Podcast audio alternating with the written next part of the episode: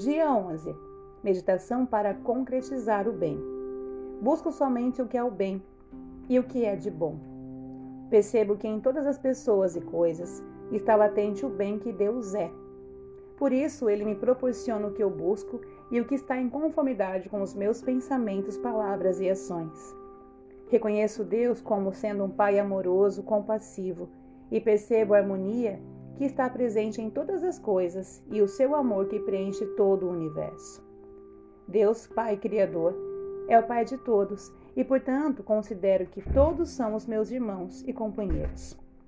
Não existe no mundo inteiro alguma pessoa que me hostilize e eu também não hostilizo a ninguém. Todos somos habitantes deste mundo, todos somos irmãos, todos somos amigos e uns dependemos dos outros. Neste momento, conscientismo de que a lei que rege a humanidade e o universo é a lei que reflete os meus pensamentos e, por isso, tenho somente pensamentos bons e elevados. Sinto-me repleta de alegria e de radiosa fé. Compreendo que o mal é originalmente destituído de força. As forças do mal não são outras coisas a não ser a que nós mesmos atribuímos a ele. Neste momento, deixo de atribuir força ao mal e à negatividade. Abandono de vez o pensamento de que o mal existe.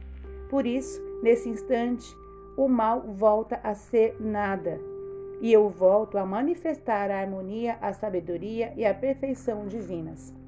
Concebo somente ideias saudáveis e harmoniosas e por isso recebo do universo tudo o que é saudável e harmonioso.